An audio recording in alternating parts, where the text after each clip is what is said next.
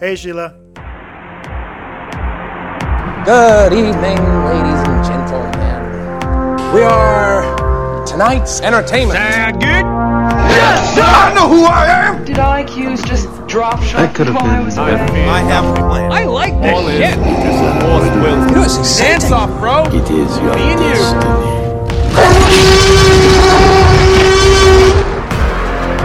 Welcome to the Atlantic Screen Connection Podcast. Let the games begin. Hello and welcome to the Atlantic Screen Connection with Jason and Lee. I'm Jason. I'm Lee. And today we're going to be closing out Season one with Episode twenty, our retrospective on Paul Thomas Anderson, by talking about his latest film, Inherent Vice. Before we get into that, I want to check in with Lee. How are you doing, sir? Great, man. Absolutely. I I, I, I was actually sick last week, and I've gotten over it. You're sick a lot. So, uh, I... What? I'm a pasty white guy from Ireland where it constantly rains. In my day job, I'm, I'm touching like application forms for like a pension scheme all day, so who the fuck knows where they've been. Uh, it, it, it, there's there's so much that could be germ-ridden, and I, I don't care enough to like wash my hands or something in between folding paper and shit like that, so yeah, I, I, I get sick. What of it? Well, I'm glad there's an ocean separating us. That's one of it. But yeah, no, I, I'm good. Well, we've been away for two weeks, and the reason why we've been away for two weeks is because I, like I tweeted out, I said that I had real life things to take care of. So I, if you're going to blame someone for postponing, it's my fault. Yeah, I already know. I blame you all the time. There you go. Yeah. But that's it. No, I mean... But that's, no, that's good, because I, I, there's so much I want to give to this show in terms of research. Right, right, right. Uh... that like our weekly turnaround isn't working, so that's why I'm kind of thinking for the future, like we're kind of we've been talking about it, doing maybe episodes every two weeks, you know, where we yeah, can for sit now, and yeah. research yeah you know, like in the short term. Maybe we'll change our minds later down the line, but you know, certainly for now we'd like to see how it goes, two weeks at a time, because I mean we already make close to two hour long episodes each time, and I don't I don't know about you, but I, I if I see an episode that's two hours long posted by people every week, I there's no way I can keep up. I just don't want, I don't listen. I can't. I listen to one episode every month, basically. Yeah. But I realize we're not getting any better at shortening episodes. So why don't we do, why don't we improve, like, um... Content? Content in the episodes, you know? Yeah, like, really go at it. Uh, you know, finally have sex on tape. I mean, that's great. I didn't want to mention it, but you went out and did it, so that's all right. I already said it. I couldn't go back. But yeah, so I hope it shows with today's episode, because like I did I, for the first time ever, I wrote like essay pages about what I wanted to talk about. Oh no, I've left my imprint on Lee. I know, exactly, you know. When, if you go to the early episodes, I won this show. I totally, I wrote about five words for Captain America and like zoned out while Jason talked for a while, and then came back and agreed, you know, so like. I've been steadily writing notes more, and especially with the Paul Thomas Anderson stuff, it's unavoidable. You have to come in with something. And this time, by the end of the fucking retrospective, I've adopted his print a sheet out and fucking have have notes, yeah, have bolded. Notes, just to make sure you hit those marks. It's it's been a transition uh, as far as knowing how to present your thoughts. Yeah, what I realized though is that I don't want to have a strict schedule. We're not going to try to surprise yeah. you guys, and if we do decide to put out a show um, once every two weeks, or if uh, we're going to go back to a weekly thing, we'll tweet it out. You guys will be the first to know anyway. So anyway, we're gonna leave you guys on that uh with regards to what what we've been up to. And we were supposed to have J D Duran from In Session mm. Film to come talk Inherent Vice with us. Uh, we were caught up in scheduling conflicts. We couldn't necessarily get it to work, and uh we felt, you know, kind of sad to not have him on the show. However, he had offered to send us an audio clip of of his review of Inherent Vice, a little bit of what he had to say about it, but it also spurred an idea of mine where I decided decided to uh, actually reach out to our community of uh, of people, just a few people that I've I've uh, wanted to be in contact for quite some time, uh, as well, and give us a chance mm-hmm. to kind of really uh, form, uh, well, I'll call it a communicative bond with these individuals. Yeah. And so we're, I mean, like we definitely we already like we we follow these people, we read yeah. their stuff anyway, but it's we want to involve them more because you know we like we yeah, like yeah. their stuff. It I've makes always, sense, I have know? a great time. I mean, uh, there's a few people out there that we're gonna mention right now that we hope will become people that we have on the show regularly, uh, you know, because we really definitely, appreciate definitely. their opinions. And so um, Absolutely. J D is going to be one of the first audio clips we play. Then we're going to be talking about uh, Neil Ramji, who's from Film Seekers, brilliant guy. And we also have Andrew from the A B Film Review and The Last New Wave from Australia. And we have Hermione Flavia from uh, Wildfire Productions, who writes reviews uh, for her blog as well.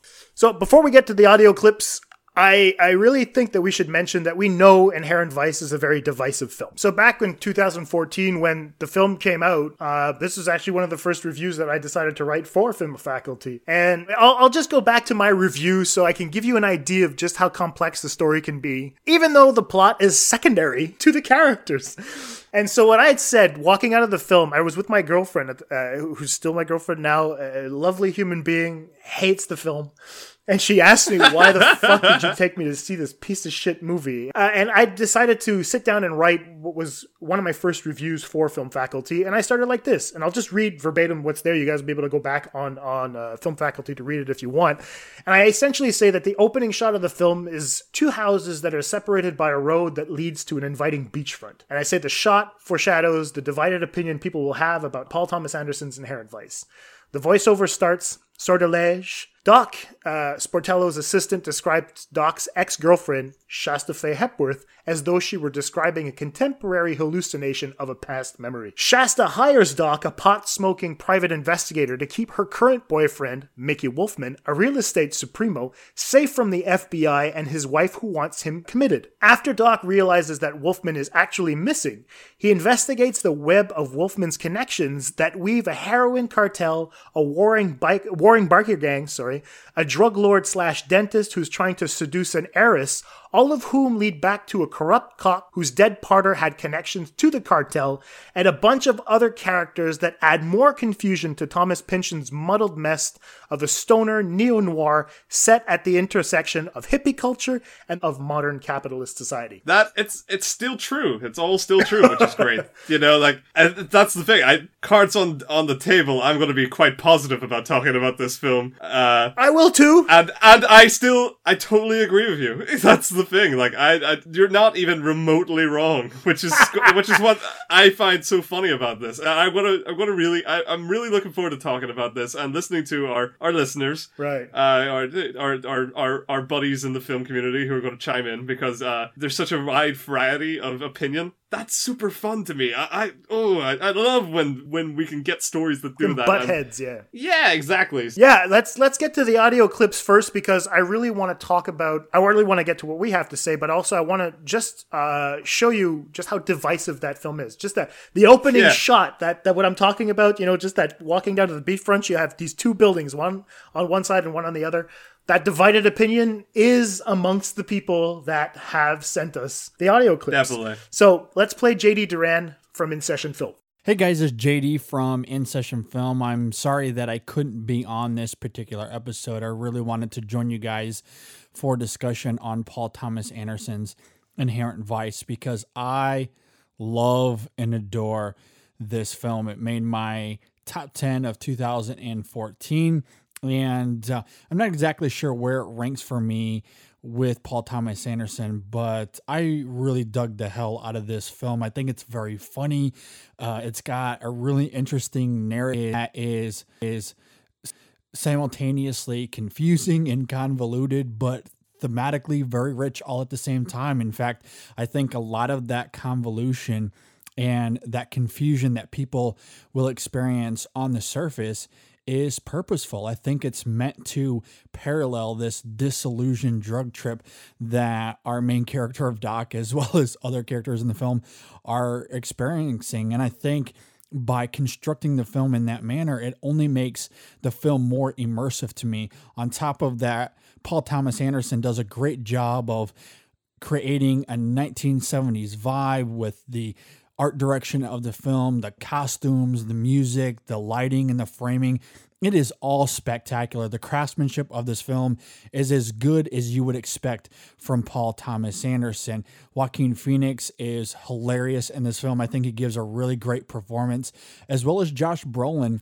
I think the dynamics and the chemistry between the two are so wonderful. And additionally to that, you have a great coming out party by Catherine Waterston as the Shasta character, who is terrific in this film. She doesn't have a ton of screen time, but when she's there, she packs a punch that I thought was quite terrific, especially when you get to more of the intimate scenes later on in the film between her and the Doc character. And I think ultimately the reason this film resonates so heavily with me, uh, on top of what Paul Thomas Anderson brings to it in terms of his direction, is what he brings to this film thematically and what's underneath. Because, you know, I feel like a lot of people criticize the film or got caught up in what people were experiencing on the surface. Maybe they didn't laugh or find the humor all that great, or maybe they got caught up in the chaos of the mystery of this film and all of the confusion that comes with that. And again, it's not about the mystery for me, but I do think there's more to it than that. I think a lot of the characters in this film are searching for something, whether that be love or purpose, or maybe it's just the next drug to get them by. But I do feel like a lot of the characters in this film are searching for something, which is really interesting when you juxtapose that with this idea of escapism via drugs and physical pleasure that we see throughout the movie. But with the Doc character especially, every action he takes ultimately points back to this idea of reconnecting with the Shasta character. And while that does get very funny at times, there are moments in this film where it gets dramatic and it gets really serious, which of course P T A plays with and always somehow brings a laugh out of even those moments. But I still think there is a dramatic urgency to this film that you can read into the Doc character. And I, I really like that. I think that couples very well with the humor of this film and what we see on the surface, uh, that thematic undercurrent, that that idea of searching for something among the chaos. I, I think there's a real dramatic resonance with that uh, underneath this film that I thought was uh, really quite interesting. And I, I would I would go as far as to argue that in a lot of ways, this is one of P T A's most romantic and intimate movies when you boil it down to that idea and how that plays into the Doc and Shasta character. There are some really quiet and really uh, intimate moments that I really enjoyed on top of everything else. So I love Inherent Vice. I love P T A and what he's doing in this movie. I think this is a little bit of an underrated film. I think it was criticized a little too heavily, if you ask me. I think this is a great film. I love it. I would give it a grade of an A, and I highly recommend it, especially if you're a fan of Paul Thomas Anderson. Thanks, guys, for letting me drop by for a few minutes, or some extended minutes because it's me, but I appreciate it, and I look forward to hearing the rest of the show. All right, so that was J D Duran from In Session Film, and as you guys can see, he was actually quite, quite positive. positive about the film. Yeah, he loves yeah, the obviously, movie. It was one of his top ten of that year, so I mean, like, obviously, there was an emotional resonance there with him. Yeah, so he had a positive reaction to the film, and, and it shows. But now I want to show you guys just the opposite side of the spectrum by pay, playing a, a clip from Andrew from the A B Film Review and The Last New Wave. Hi guys, Andrew here from A B Film Review and The Last New Wave. My thoughts on Inherent Vice, Paul Thomas Anderson's last film, is that it's a film that I just don't get. I'm a big fan of Paul Thomas Anderson. Magnolia is my favourite film ever made. I think it's a brilliant film. However, the performances in Inherent Vice uh, are brilliant.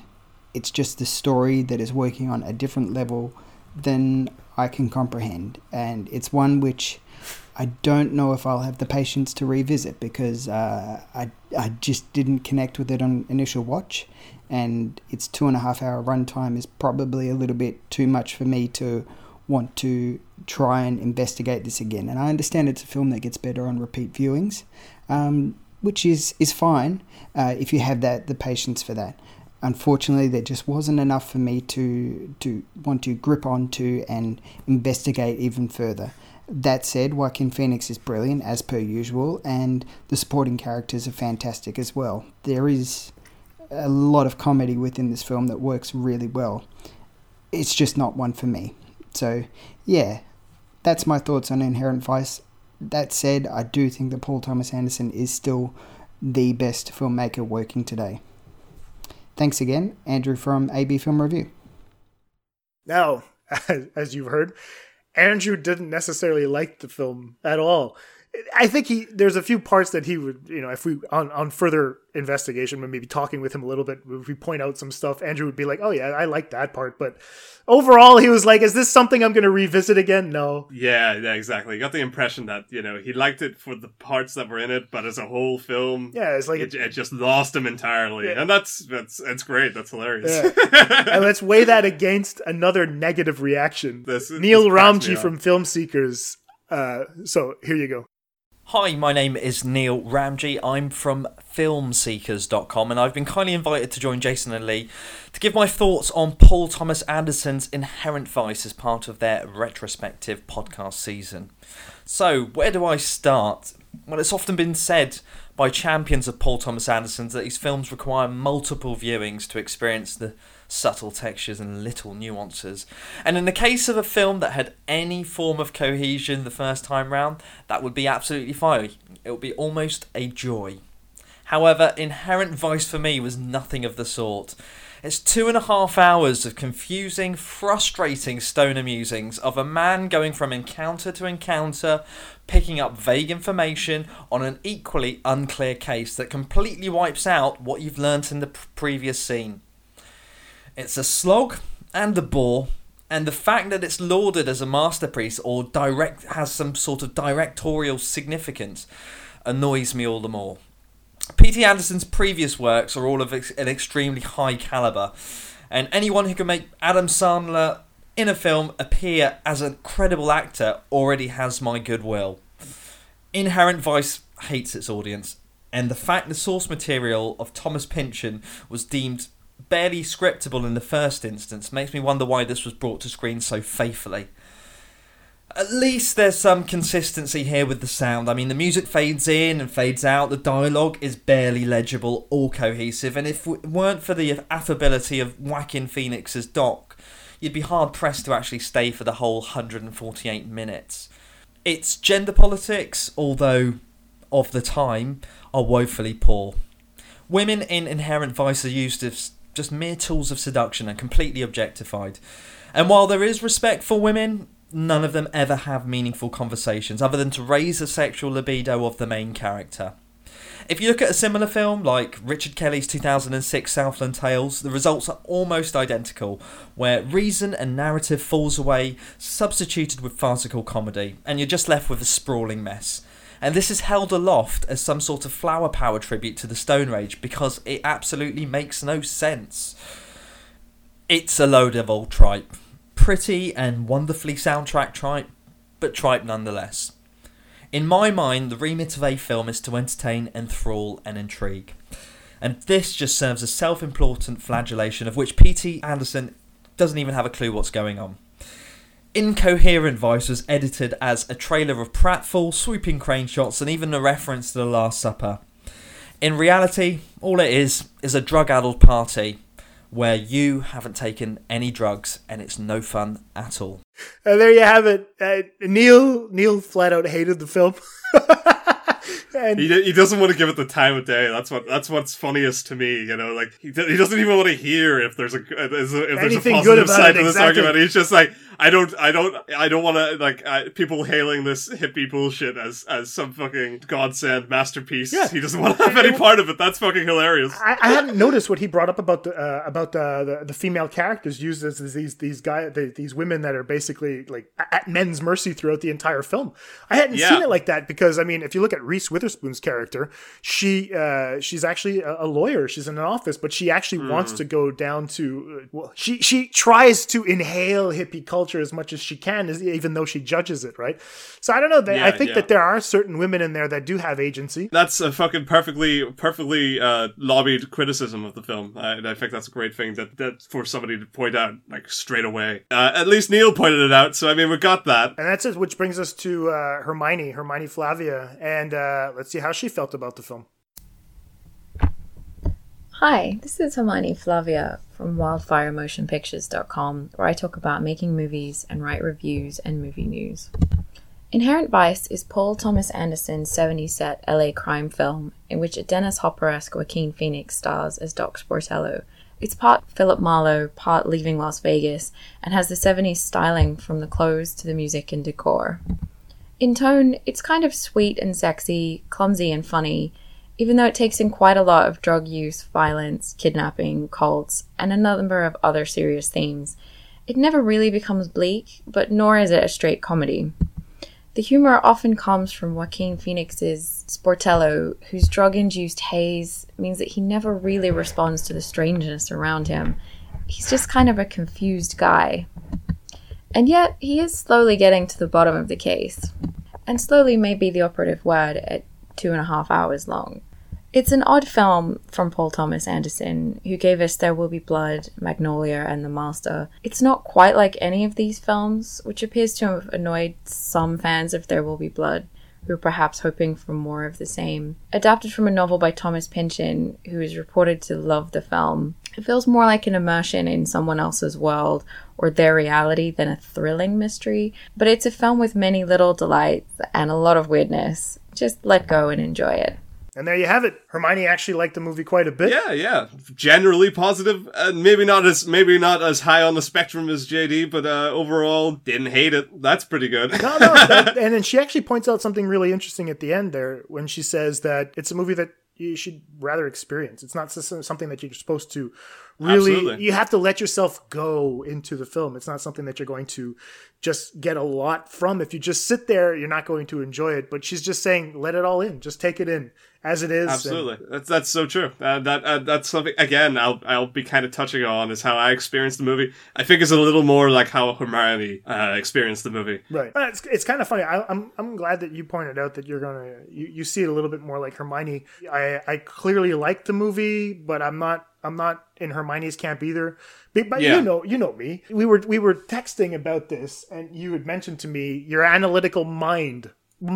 Being my analytical mind is have, must have a nightmare with this fucking thing. yeah. Because there's no way in. Uh, but I found a way in. At the cost of your energy and uh, you know well-being, you can you can dig a hole and and work around. Absolutely. yeah. But um, I think for me, as much as I want to enjoy anything that is Pynchon, I didn't take pleasure in watching it. Yeah. That, I had I had a good time trying to dissect it because that's what I like doing. I think that's the smartest indication, first of all, before we even get into any sort of discussion about what we right. like and don't like about the film and how it's made. Right off the bat, if you watched it and you enjoyed it or didn't enjoy it, that is the right impression, you know. I, I I think you're entirely right to have watched this once and said, I didn't enjoy it. And to say, that's my piece, you know. That's I think the film makes a good case for saying, yeah, there's a lot, there's more to this, but, you know, you have to want that, and if you don't, that's that's fine, man. You take it or leave it. And I, I, that's, it's great that you you just go and say, yeah, you know what? No matter what, I don't think I could like this film. It won't stop me from watching it again and again. No, I, that's the sad thing for me because I'm a masochistic bastard. But that, that's that's because this is kind of our thing, you know. Film is we, study of film is what kind of drives us, you know. So even yeah. the stuff that we don't like has to be looked at. But if you're if you're just a general viewer and you tried to watch this film and it didn't appeal to you at all, don't feel embarrassed to say I didn't get it. Or I didn't like it, because at least you tried. Well, we'll talk about it, and we'll kind of break down things that we like and don't like, and things that we read into the film. Don't feel like we're trying to sway you. Oh, God, no. We're not like that. We're going to say, this is what we liked about this film, mm-hmm. and you can make your own mind up, maybe based on, and, and maybe go into it with a little of what we're we're talking about, and think, oh, that well, actually, I now that I get that side of things, I, I enjoyed it more, or, oh, that doesn't change anything for me. You yeah, know, if, yeah, yeah. with that information, you take it or leave it as it is. It won't really change your general view of the film. And Jason's the perfect uh, catalyst for this because he, digging deeper didn't change a thing for him. And he's, uh, more than anyone I know, would be ready to jump on the chance to love Anderson's work. So, I mean... Oh, yeah, definitely. Yeah, one hundred percent right with that. yeah, so, I mean, I think that's an, important before we get into it, uh, to clarify that this this is just... discussion. Yep. It's uh, it's interesting notes that we found in our in our separate takes. We both took a different vibe from the film that we're going to explore in our own kind of way. But you don't have to agree, and uh, you probably won't, and that's cool. That's that's fine too. But we lo- obviously we're always interested in hearing what you got from the film and stuff like that. And we'll get we'd love to hear that as we go along. If you agree with us or found something totally different or you just hated it, that's. That's what's great about these comments and what's going to be great about, I think, what we present. What you can gain from that is just, oh, it's interesting. Cool. So on that note, what I'm going to do now is I'm going to play the trailer for Inherent Vice, and we'll start the discussion or dissection. Yeah, whatever. Right after this. Stay tuned. If it's a quiet night out at the beach and your ex-old lady suddenly out of nowhere shows up with a story about her current billionaire land developer boyfriend and his wife and her boyfriend and a plot to kidnap the billionaire and throw him in a loony bin. I need your help, Doc. Maybe you should just look the other way.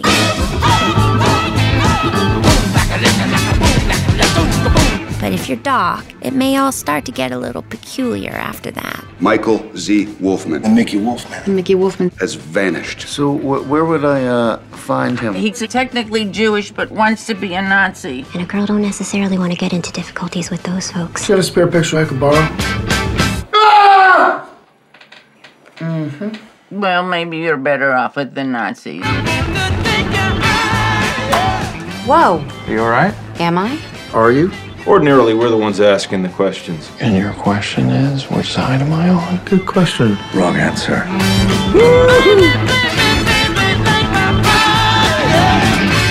Choto, Kinichiro, Dozo, Moto Panakeku, Moto Panakeku, Moto Panakeku. Hi, hi, hi.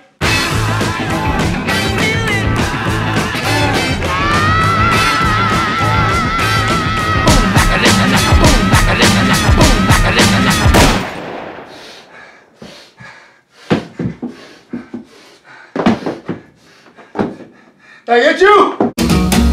Don't know much about history. Doc may not be a do-gooder, but he's done good.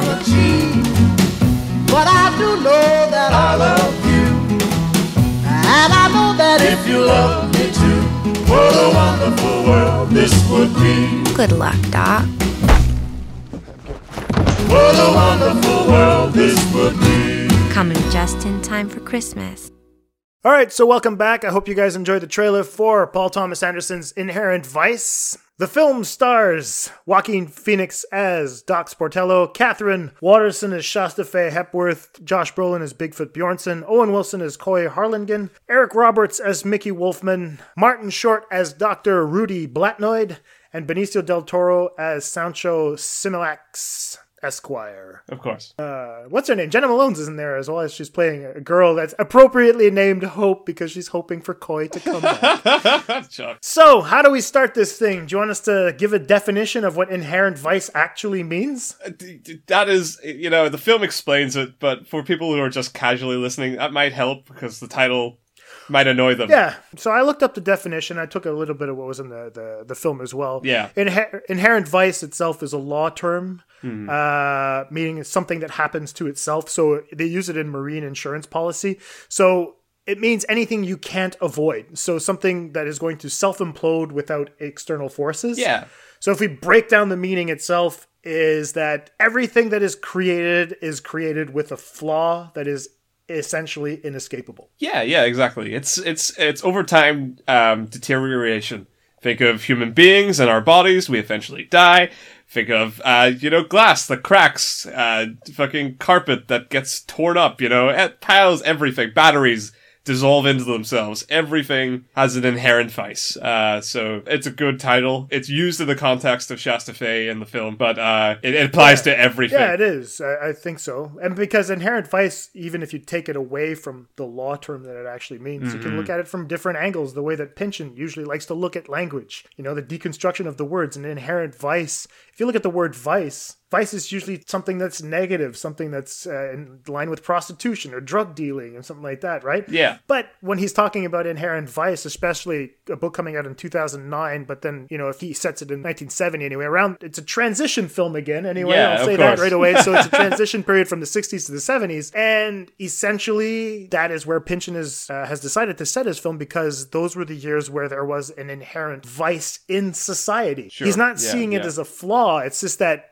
because we're going from exist- existentialism to capitalism and trying to mix these two things together, there is not necessarily a flaw, but there's a, a want to yeah. indulge in something that's a little bit more elusive. Yeah, well, there's a deterioration, at least, you know, so... Of, of old values. Yeah, exactly, you know, ex- exactly. And, and and that needs to be made fresh and new. Before we actually get to Anderson, I want to talk about Pynchon, but I'm going to talk about Pynchon by quoting Anderson.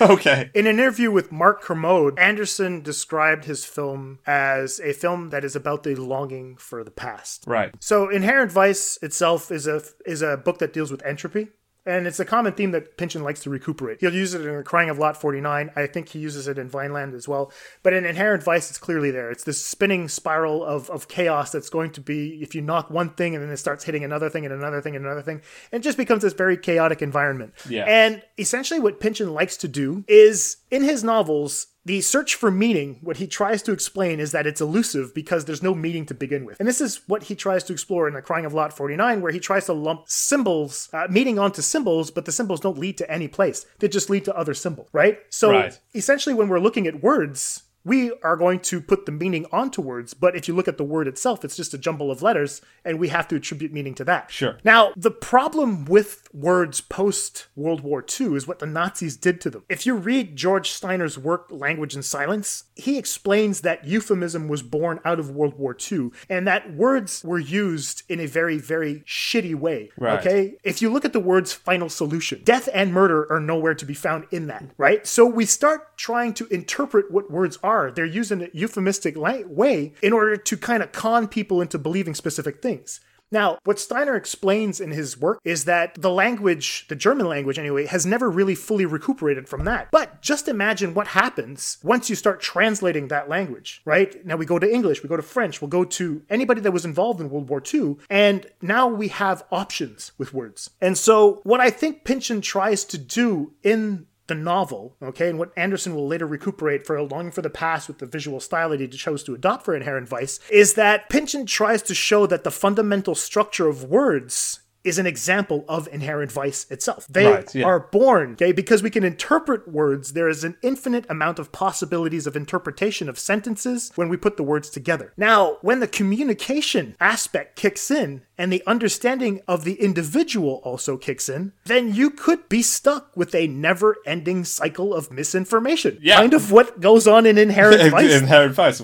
And so this is what's kind of interesting about the book and about the film, is that look at the number of times that information is misinterpreted throughout the film. Just take the scene where, where uh, Bjornsson calls Sportello and says, Shasta is gone. Sportello immediately thinks she's dead. But if you look at the concept of gone, it just means not here. Yeah. Right? It doesn't imply death, but because when we say we, we can't deal with death in a normal way, we'll go to George Carlin to talk about euphemistic language. Because we can't deal with death, we'll use a word like gone to just kind of imply she's left us. But then Bjornsson goes and says, no, she's missing. She's gone. She's missing. She's gone. And so Sportello is caught between like trying to interpret what Bjornsson is saying and going like, fuck, stop fucking with me. What are you trying to say? So there's a communication breakdown again between uh, Sportello and Bjornsson. Now, when Sancho goes to get Sportello, uh, so the Benicio Del Toro character goes to get Sportello at the police station, again, Bjornsson, Bjornsson says he was about to kick Sportello. And so Sancho says, hey, that's assault. But Sportello has to explain to him that kick means he was going to let him go. Like, kick him to the curb, essentially. Yeah, yeah. And so we, again, have this interpretation thing. You know, oh, you can't use the, that language because if you say kick, that means I can get you on assault for something like that, which goes with the police brutality theme that we're going to be talking about a little bit later. But these, these two things go to show just how strange communication can get just because of how words are used. Uh, yeah. Another example of that is uh, Sancho uh, uh, uh, in the diner when they're trying to explain that Wolfman, uh, when he tries to explain to Sportello that Wolf, uh, I'll call him Doc from now on. Uh, Doc is the word that wants to come out. So when uh, when Sancho tries to uh, talk to Doc about uh, Wolfman trying to uh, start something in Las Vegas. Yeah. But then he uses an example in saying Howard that, Hughes. Uh, yeah, he says Howard Hughes with the Italians. Sportello gets lost in the information and he goes, Howard Hughes was Italian? That's actually, that that part, that's a quote I'm going to come back to as well. So okay, cool. Keep that fresh in your mind, listeners. But that's it. So, I mean, there's this, again, a constant misinformation. People are trying to say specific things and they're getting lost. And I mean, if you look at it in, in, in uh, just look at, uh, if I go to Puck, you know, Puck, if you look at Puck, the word Puck in Shakespeare is a guy that's going to be the guy that in Midsummer Night's Dream that's going to fuck everything up. And then you'll have Oberon that's going to have to try to save the entire day once Puck goes back. But then you have Puck in Inherent Vice who's wearing a swastika on his face and you're like, we associate it directly to Nazis. But then you'll have the doctor that's with Doc when he sees Puck and yeah. he says, oh no, that's an ancient Hindu symbol meaning that all is well. Which kind of got me thinking about what Nixon tried to do during the sixties when he uses those V fingers yeah. and try, trying to reappropriate the peace sign to see V for victory, for victory as opposed yeah. to V for peace. And so I think that in this case, when we're trying to piece together a film, and this is goes like with what Hermione was saying, if we try sure. to piece together this film, the narrative becomes just this series of interpretations of interpretations of an interpretations, which kind of brings us down to being kind of like Doc, where we think we're living this weird delusion and watching the movie. And I think that that's Pynchon himself that's seeping through Anderson and showing us in his visual style that the words, what he's trying to interpret, you know, is this loss of language, this misinformation caught at the crossroads of the nineteen sixties and seventies of people that are trying to get along. Mm-hmm. But there's clearly an exchange of information that is not being dealt with in the right way. And so Inherent Vice in and of itself, yes, comes to the culture that you were born with, but it also informs the language and how you're going to be able to communicate with others. And so it becomes just this weird mess. And so yeah, I thought it would yeah. be kind of interesting to give a little bit of a backdrop of what, what we're doing with and what Pynchon usually tries to do uh, and when he's trying to uh, shape the words uh, that he actually uses in his novels. Right. So that that's the way I wanted to start that, by talking about a longing for the past, because essentially what Pynchon is trying to say, and I think what Anderson is going trying to say by proxy, Pynchon is longing for a time where words were less complicated. Interesting. And I think that that's where it transposes onto Anderson's visual language in the film, which is much tighter than his mm. other film. You know, we when we talked about uh, Boogie Nights, you know, we were like, it was screaming Scorsese, look at me, I'm a filmmaker, this is awesome. And everything was just so flagrant, right? Yeah. And then by the time mm-hmm. we get to There Will Be Blood, it's like, whoa, this is my Kubrick, I love what I'm doing here. But if we're going to go to Inherent Vice as Paul Thomas and Uh, Paul Thomas Anderson's choice film right now, the visual language he uses in this one is actually quite stripped down. Mm-hmm. It's a visual language that actually goes back to the noir phase definitely, of definitely. the nineteen thirties and forties, we'll call it gumshoe, of the United States, right? Where you'll have right. like guys like Sam Spade that are going to come in, where you're going to have this voiceover that's going to be there. But it's going to be basically establishing shot, shot, reverse shot, and then you're going to have an establishing shot to end the scene. It's exactly how movies were shot in the thirties and forties. Yeah, you'll have a little elaborate tricks that are going to be on the screen. Yeah. Things are going to be happening in the sometimes, background. Sometimes there's action and it's very pronounced. You know, sometimes yeah. we'll get a whole establishing tale of a of a of an area, so we know where we are. But yeah, more or less, most of the dialogue and the scenes are very straightforward. One, two, shot, reverse. Yeah, you're absolutely right. That's it. So I think that he adopted that visual style on purpose. He didn't mm-hmm. want to be flamboyant, because if he's going to go with what uh, Pynchon might be doing in terms of words, longing for the past, longing for meaning, right? I think that by stripping down his visual style, his visual language, he's actually paying a little bit of a tribute to what the the noir used to be in the thirties and forties in Hollywood. So it's Definitely. him going back in time the same way as Pynchon going back in time and setting his film in the nineteen seventies. Uh, setting his book, sorry, in the nineteen sixties and seventies. Definitely. And so, yeah, we'll get a little bit to what I want to talk about in terms of how the, the film is shaped as a loop. But uh, that's basically what I wanted to say uh, to begin with. And I yeah. think that noir essentially leads us into what you wanted to talk about in terms of postmodernism. Absolutely. And, I, I, and noir. What I want to, I want to speak about quickly, though, uh, about what you were saying. Because, like you say, like a sand up or homage to these things, where I, from my angle, uh,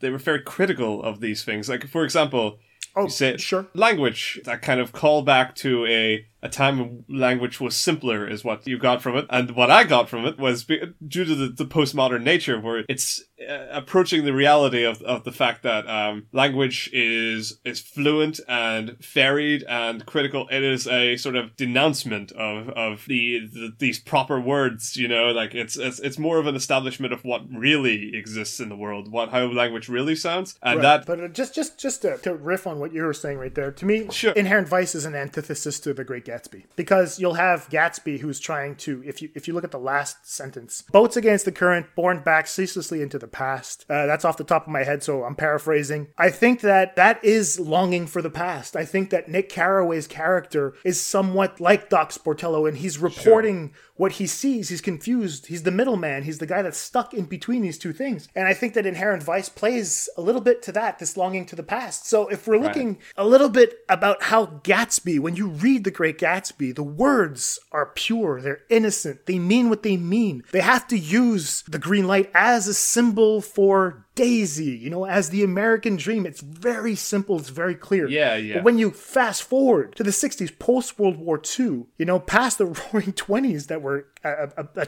a time of innocence, you know, the jazz age and stuff like that. But Absolutely. people were still very innocent, even though World War One had had a huge impact on them. World War Two was much more devastating. And so yeah. language has been killed at this point. And if you're looking for a longing for the past, I think that Inherent Vice really speaks to that, where language has gone to a place that can no longer be recuperated. Yeah, that's what I mean. I, I think you're right, but I think it's more... I, I, I, I got the impression it was more a denouncement of that, you know? That's what I mean. Uh, yeah, yeah. I feel like, it, yes, it highlights that, that that there is that longing, but mm-hmm. the reality of the scenario is that even with that miscommunication and that, that the challenge that that presents, we still find happiness in that, you know? We still resolve most of our problems. In fact, the man who tries to resolve things, he doesn't. Doc doesn't, you know? He uh, he is the guy who just happens to be there while everything solves itself. The right. world functions without him, without the man at the center of the story, because there is no center anymore. That's very postmodern. And uh, so...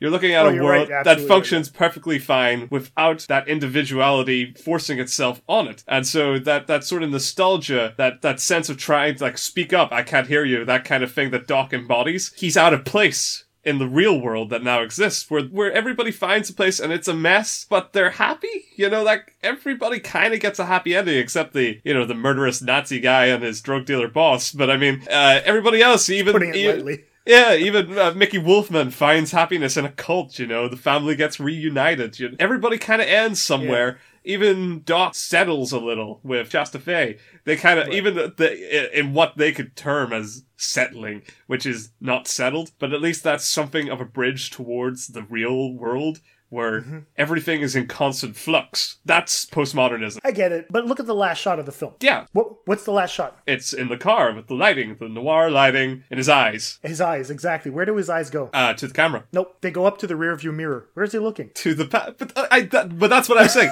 He is he is that man, though. That's yeah, the yeah, point. Yeah. He's the fault in this story. He okay. is the guy representing those values, but he's not the world that we're supposed to be in healing, you know? No, okay, yeah. Yeah, so you're right to focus on that, because Because that's this is Doc's problem with the story, is he right. doesn't fit. So that that that makes sense, because this is the postmodern world and he's the modernist. He's the guy trying to make finite sense of what's happening. one hundred percent right. So uh, the rearview mirror, that's right. He's clinging to that, even if he's trying to embrace forward movement. You know, he's in the car driving forward. He's still looking back. That makes perfect sense. Uh, Yeah. Here we go. We're gonna gonna talk a little bit about uh, Inherent Vice, the neo noir, postmodernists. This is all stuff we've all you've already kind of approached, and you know we've already hit a bunch of little tick boxes there uh, cool. about what I kind of wanted to say. But uh, I think first, here's the kind of way I like I, I, I viewed Inherent Vice. Okay, it's when I sat down. There's uh, there's two ways I went about it. One, because with the benefit of not having to see this in cinema, I could pause it at any time. I took this. Yeah.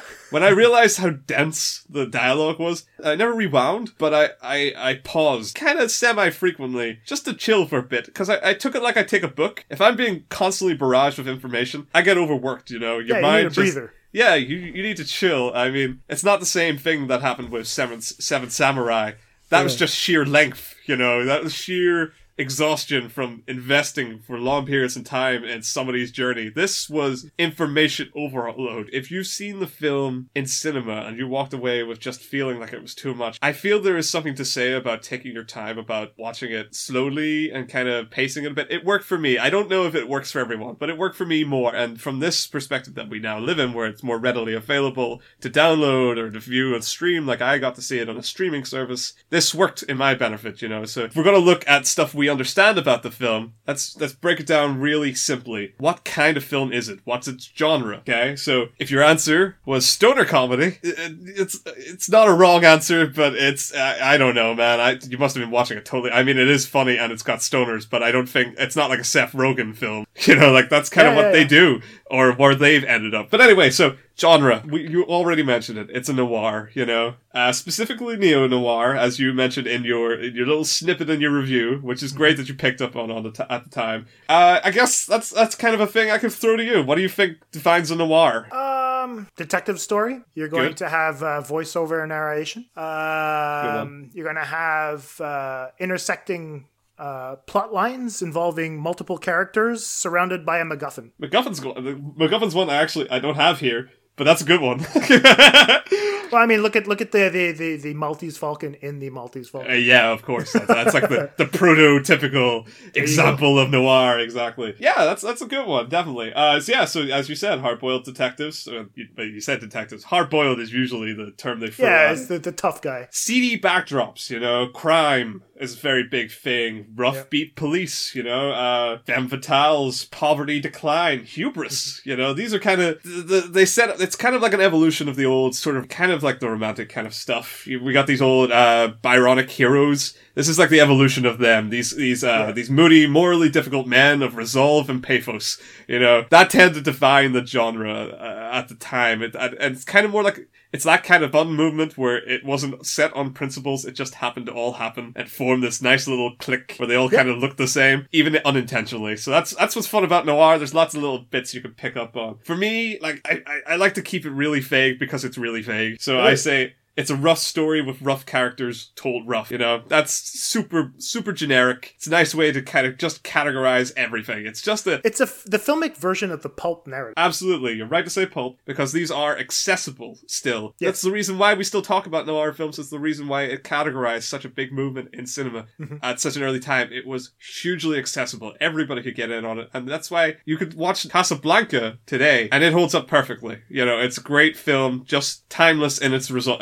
everything it does, and it's in noir as well, you know. It's accessible, and it's kind of, there's more to it contextually, but as a as a straightforward romance, it's kind of perfect in what it tries to do. And again, on camera we see a lot of that through, like, uh you know, shadows is a big thing in noir. It, it's in the fucking title, noir meaning black in French. It's very easy to see that. So we got evolution of German impressionism is one of those fun one of those fun things, you know. So think of Nosferatu and Der Golem. Uh those are fun, like, creepy, abstracty kind of films that play heavily with shadows and lighting and uh, difficult to define sets. Well, the most popular is Caligari. Or Caligari, of course. Yeah. But yeah, cool. So anyway, how is Inherent Vice a noir? Let's, let's budge along. Uh... Jason? Voiceover narration.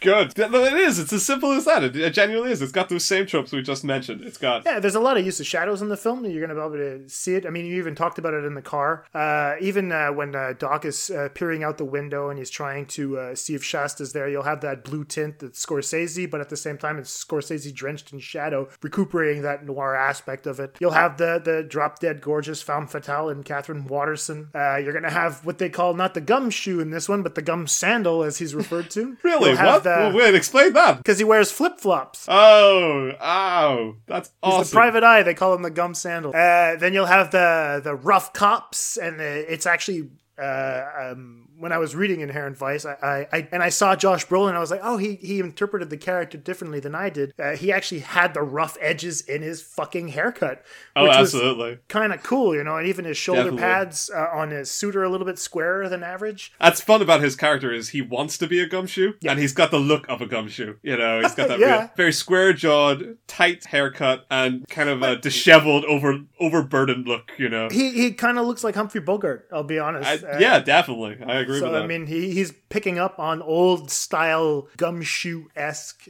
uh, things. So yeah, there's definitely that. Multiple plots. Uh, who, who's who's the MacGuffin? Uh, Shasta Faye. Shasta, yeah, Shasta's the MacGuffin. Yeah, definitely. She is the Maltese Falcon. From she's a suitcase from Pulp Fiction. She's just there. You go. Absolutely. Not not super divine, but drives the plot, at least as far as our protagonist goes. So yeah, absolutely, definitely. Yeah. Uh, so yeah, absolutely. Those all perfect, uh, especially the the multi-connected. I'll say the interconnected plot lines. That's essentially yeah, yeah, so absolutely. Not multiple plots, but interconnected plot lines. They, they kind of are like multiple plots, though. They got the whole. They like, are, yeah. They're just short stories in and of themselves, and you're like, there's more to that story. Yeah, exactly, exactly. Uh, yeah, exactly. We've we've got uh, got a drug story uh, that's you know divided by C I As and all that. This conspiracy of neo-Nazis. It's all seedy underbelly. There's our rough background, and there's so many plots. Oh, yeah. Going on at the same time. Um, as you, We've got our femme fatale, obviously. We've got Shasta Faye is is a, is a modern-ish femme fatale because well, she lives her own life. She lives by her own rules. And she drives that plot in that same way. The mystery about her, that sort of danger about her, especially as far as Doc's concerned. Well, maybe the rest of the world doesn't see it as dangerous. Doc definitely does, but I, yeah. he's allured to it. That's all super fun, and it's all very... It's quite noir. Anyway, neo-noir, let's define it, okay? So let's take the principles of a noir... Uh, Uh, which we kind of roughly defined, and update or subvert them in some way to tell a new story with some similar elements. So an example is Blade Runner, okay? So we've got a story that, and we're not just talking, oh yeah, it's a noir with, you know, with fucking androids. That's that's not that's that's not just it, you know. That's that would just be a noir with androids, not a neo noir. That's just a that's that's surface stuff. Replicants, replicants, replicants. That's the word. Thank you, you go. God. Uh, so yeah, you know, it look it, it it takes noir, but it looks at like our existence and moral ambiguity of creating life. You know, this is stuff like sci-fi stuff that like and deep conceptual sci-fi stuff that has nothing to do with the old noir tropes. Yes. It's but it's taking that that style of cinema and using it to evoke more powerful imagery in another medium, you know. That's oh yeah. That's perfect neo-noir to me. I think that's a great interpretation. That's a great use of neo-noir because you've done something different. And another great use. And I guess it's one that I I I, I don't know if people think about it very often. Is, is Fargo is is a great neo-noir. So think of it yeah. this way, okay? It essentially flips the focus to villains instead of heroes. But it's still a noir. So instead of spending all the time watching heroes track down villains, we spend villains getting about their job and in the background, the the hero catching up slowly, you know? Right. It's it's a reversal of that, so that's inverting it. Plus, lighting wise, it's a world almost entirely in light. It's mm-hmm. bright white. It's color. It's, I wouldn't say colorful, but it is definitely harshly bright instead of dark. Uh, and we spent more time in dark with the hero, who's you know, in her date, you know, and in her bedroom, you know, that kind of stuff. It's inversion of that, and it's to show you know a, a desperate man doing dodgy deals in a cheerful and happy place. It's it's playing with the same vibes, but it's it's almost the direct opposite of what defined noir. It's just. It's just a playful way, and you know, and contrasting that, you know, it's it, with the terrible tragedy that happen, happens in this kind of peaceful, lovey kind of place. Yeah, it, it it tells a different side of noir. It doesn't always have to be seedy for shit to go down. It could, right. I, you know, it, you could be in a perfectly fine place, and there's seedy finds you. You know, that's fun. That's great. Who doesn't love Fargo? uh, but that's to me, that's neo noir. So how is Inherent Vice neo noir? Remember that film we were talking about? Yeah, that one. So yeah. Yeah, with those examples, you could probably point to pretty obvious examples of how this film flips the expectations with film noir, because uh, it's a little different. What we're essentially exploiting and subverting here are our expectations regarding how a neo-noir is told, and how we do it is by using tricks. Just a few tricks, okay? So the first one is in media res. Here we have a story that starts right in the middle. What we kind of do as as a narrative is we move backwards and forwards. Yeah. So a very conventional uh, noir thing is, you know, a detective... He's hard. We learn everything we need to know about him first five, ten minutes. He's got a tough job, uh, it's rough, and all that kind of element's still there. But how we apply it is we, we learn everything about all the other characters at the same time. We expand so far that we build a world rather than build a story. Right. So we take the same... tricks, you know, that a noir does, but we ex- we expand it, we spread it out. So by starting the story with Shasta Faye telling Doc to look for Wolfman, everything else about the story and this man's life is essentially picked up from the past connections and off-screen understandings, so it seems fair to say that we're in the continuing adventures of Doc Sportello, you know. This, if you put this book on a shelf, you could see the first and second part. This isn't even, this is the first detective story with Doc Sportello. It's, it's not even the last. He's somewhere right in the middle of the chronology of this man. Yep. But at the same time, it's totally separate from the stories we're going to hear, you know? And uh, that... that fun thing that just kind of pulls away from noir, which usually have a very strict, even if it's, we started with a guy who's well established in his job, we don't usually explore his past so thoroughly, you know, his relationships, uh, and build a, uh, like a missing link that we're constantly grabbing at. And, and, and it's Doc who does that, because he's always fascinated with what he used to have. He used to have Shasta Faye. He's always pulling at it. We have to use flashback at one point to even get there, to get an understanding. So, I mean, this, this story comes after a number of stories, some breakups, some real, this is the middle. And that says neo-noir. Alright, secondly, the slurred and muttered dialogue made of mostly adages, references, and turns of phrase not explained or expected to be understood by the audience. Noir is accessible. That's what we just said. But aside from romance books, you can get a thriller and a detective story on any airport shelf. They are the most easily to get invested in, in short bursts. They are just, they're just fun mysteries that pull you along as a reader, keep you invested for long periods of time. That's what people have such an accessible relationship with them. This is the anti that. yeah, this is, Absolutely. This is a film that doesn't really care whether you follow along or not. And I, I would argue intends for you not to. Yeah. Because it doesn't want to reward you for doing so, okay? And this is where I'm going to pull back the quote that we were talking about earlier about Benicio Del Toro's character and Doc, alright? So here we have this ex- this conversation. Between between Sancho and Doc, okay. Just when they, they've they've seen the boat, their golden fang. Yeah, yeah, and yeah. So he's getting the tail end of this from Sancho. Here's the conversation where, the, where it veers off towards the plot. You know? Right. So he says, the words I'm here, and he slurs, is the Department of Justice, which we've never talked about, is trying to broker a Vegas deal for him. Who's him? Vegas deal. Where's this coming from? First time I've mentioned it, more or less. And so he nods, you know, as if he understands himself. Mm-hmm. Doc leans in unintelligibly, kind of goes, doesn't compute, uh, something like that. Yeah. Say say again, Vegas Wolfman. It's, it ties with your communication breakdown. He yeah, yeah. Doc can't hear him. Yeah. They get interrupted by the by the lady who comes by with the drinks, which is just good comedy and good timing. It's fun. Yeah. She puts the drinks down. He pulls it to the side. Yeah, oh, pulls man. it to the side, and then he leans right back in. Leans right forward. It's the least subtle detective work ever. It's fucking hilarious. Sancho leans back in and goes, F B I stuff. They need somebody else on the strip who's not Italian. You dig? So that's not even like a... That's not even like... Do you understand? That's that's that's a euphemism for do you understand me? Exactly. You know, it's not that's layered already into even the the words for understanding, and then it gets right into what you were saying. Yeah. Like Howard Hughes when he bought the desert in. That's a ref. Nine times out of ten, you're the guy who doesn't get what the fuck he's talking about in that audience. You're exactly. Just watching. You came here for a stoner comedy. That's that's. They start talking about Howard Hughes buying the desert. What the fuck, right? And more than that, that's not where Doc questions the miscommunication. He takes it somewhere totally different. Howard Hughes was Italian? It's right it's off a, the beaten path. It's a path. Good line. It's fucking hilarious. It's But Joaquin, the way he acts it is just perfect too. You can see the confusion. The bo- yeah, exactly. He acts it all out with his face. It's, oh my god, it's hysterical. Uh, yeah, and Sancho, he, he, he sighs and says, no, they want white people. They So he doesn't even answer... It doesn't really explain any... We just dropped the Howard Hughes thing. And he goes on. They want white Anglo owners on the strip. Who better than Mickey Wolfman? What, why do they want white Anglo? What does that have to do with it? That's a reference to a contextualized thing that might even be made up. That might well, just it's the be... the Aryan Brotherhood, isn't it? Yeah, well, I get that's where that ties in with the plot. Right. Eventually, you know, that's why they get... But it doesn't mean anything, you know, it doesn't no, actually... It doesn't. It doesn't inform Doc. It just assumes. No information. This is just all backstory to something that Doc doesn't care about. He just wants to know where Shasta Faye is.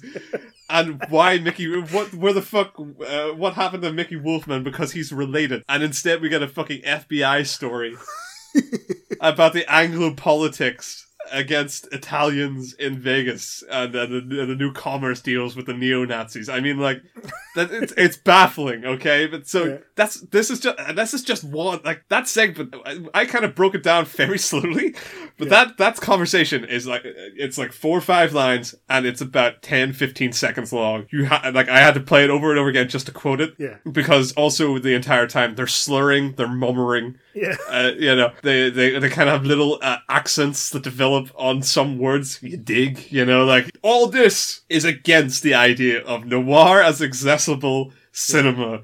And that's uh, it's it's just such a fun con- it's a fun excerpt to explain it, because there's so much of it. All the film. I mean, at least that one's a fun example. There's piles of ones that just aren't funny. They're not funny and they're not interesting. They're just the same. They're more information. Yeah. Like a lot of um, Owen Wilson's conversation. Oh, I'm just about to say Owen yeah, Wilson's Coy Harlingen's conversation in exactly. the bar with Sportello goes on for fucking ever, and it doesn't and mean like, a what? thing. It, it, it's all it's all trying to contextualize something, but it's it's, it's trying not to let you contextualize it. It's yeah. just giving you, it's feeding you an overload of information to be, essentially assemble or, or resemble white noise. Yeah, and it's, it's essentially what's what's funny is that when you, I, I think that this is this is key. Anderson probably understands the audience is really listening at this point. Yeah, and so what he does, he complicates things by getting them to whisper. Get, gets them to whisper. Gets down. A girl to interrupt them. You know, like such exactly. simple things. You know, gets these breakdowns in the conversation. They don't exactly. even hear each other. So they break your concentration every time. Exactly. So you can't, yeah, you can't follow. That's a perfect example. Anderson definitely knows the tone that it's going for. Yeah. That's why it's so effectively communicated throughout. So it's very, very intentional. Okay. Yep. And so obviously though, that doesn't make it fun. You know, it no, just makes no, it intentional. Yeah. You know, but I just want to bitch slap him. But yes. Deterring you from the specifics. That's important to remember. That's what it wants you to do. It doesn't yeah. want you to focus. It wants you to generalize. And that's why yeah, I'm kind of generalizing. Third point when it comes to neo-noir, we double down on noir expectations so that they become incomprehensible. I wrote this before the conversation that we were just having. Basically explains exactly that. But yes, more examples, I suppose. You know, where's Shasta Faye? Who runs the Golden Fang? Who owns the boat the Golden Fang? Who killed Bigfoot's partner? Where's Mickey Wolfman? Who killed Glenn Sharlock? Where's Coy? Who is the narrator? How does she know Doc? You know, we get this, we kind of get this information eventually, but you really have to be paying attention. But yeah, what does that all mean? And what do we gain from Inherent Vice being a neo-noir? So yeah, uh, it's a neo-noir, so fucking what? You know, like, before we can look at that, okay, so again, we have to break it down. That's the whole point of this. We finally have to look at postmodernism. Mm-hmm. So uh, I do have a sort of a quote as a guy from a guy called Dragan Milivanovic uh, from the Department of Criminal Justice in Northeastern Illinois University. So this is something I found very readily on the internet because I didn't really want to dig into a book just to find the fucking meaning of postmodernism because I kind of already half knew it. But uh, I think here's a kind of fun way to summarize it by kind of just understanding that what I'm about to say is a bunch of things that modernist thought inherited or eventually became. Right. And postmodern, just think of the answer or a response to these. And that's you. Here's the quote. Most of the key concepts of modernist thought were critically examined and found to be wanting. Entrenched bureaucratic powers, monopolies, the manipulative advertisement industry, dominant and totalizing discourses, and the ideology of the legal apparatus were seen as exerting repressive powers. In fact, the notion of the individual, the free, self-determining, reflective, and the center of activity, was seen as an ideological construction, nowhere more apparent than in the notion of the juridic subject, the so-called reasonable man in law. Rather than the notion of the individual, the centered subject, and we were going to play with a little bit of um, entropy here, the postmodernists were to advocate the notion of the decentered subject. Yeah, uh, perfect definition. Here's a good catch-all quote if you want to just generalize it, because modernism had make it new. Yeah. That was their, their catch-all quote. Here is postmodernism, uh, sort of summarized by Jean-Francois Lyotard. Lyotard, yeah. I know where you're going. Let us wage a war on totality. That's it. That's that's that's that catch-all buzzword phrase to try to focus postmodernism around. So essentially, modernism was all about order and establishing definitive terms and structures so that we could best understand life, yeah. you know, best understand where we are, how we think in life. There was an emphasis on realism, uh, which was a huge art movement and, and, and a writing movement. Yeah. Uh, at this turn of the early twentieth century, much in the waves of modernism. And all this was to a fault, argues postmodernists, because most things are in a constant state of flux and can't be readily assigned places. So that's that's you want that's that's a brief overview, just to give us enough contextualization to talk about a little more about Inherent Vice. But of course, there's so much more to read if you're interested, even remotely. So we have a, a loose definition of postmodernism. What does it mean for Inherent Vice to be a postmodern neo-noir film? What are we supposed to gain from that? Well, uh, okay, a couple of points that I kind of picked up, okay? So we've already kind of touched on it. It's a scathing criticism of specifics. Right. So figure the plot is one thing and characters as another. Yeah. By blurring specifics in plot in this film, we gravitate towards character. And here we could be asked to try and spend the film not following the whys and wheres, but really understanding the who's. Who is Doc? What is he? He's a hippie detective. A man constantly derided by his peers, adversaries, contacts as a hippie. Yeah. He's a drug-dependent man of his time. He's living in his own detective novel. He's a man who absolutely thinks he's cooler and more capable and more suave than he is. And at the heart of it, he's essentially a good man. Yes, money comes last on his priority list. And he's ultimately a man of action in that he returns a, a husband to his, his wife and child. You know, there's is a positive role model in one very specific aspect of this story, you know. He has an impact on a part of the story, not the whole story, much of it not really directly at all. In fact, you could say the part where he, he helps Coy re- reunite with his family. It's mostly because he's bartering for his life after being set up by Bigfoot. Yeah. So it's not it's not really spun out of a desire to save Coy. It's actually just happens. It's still good action, but it happens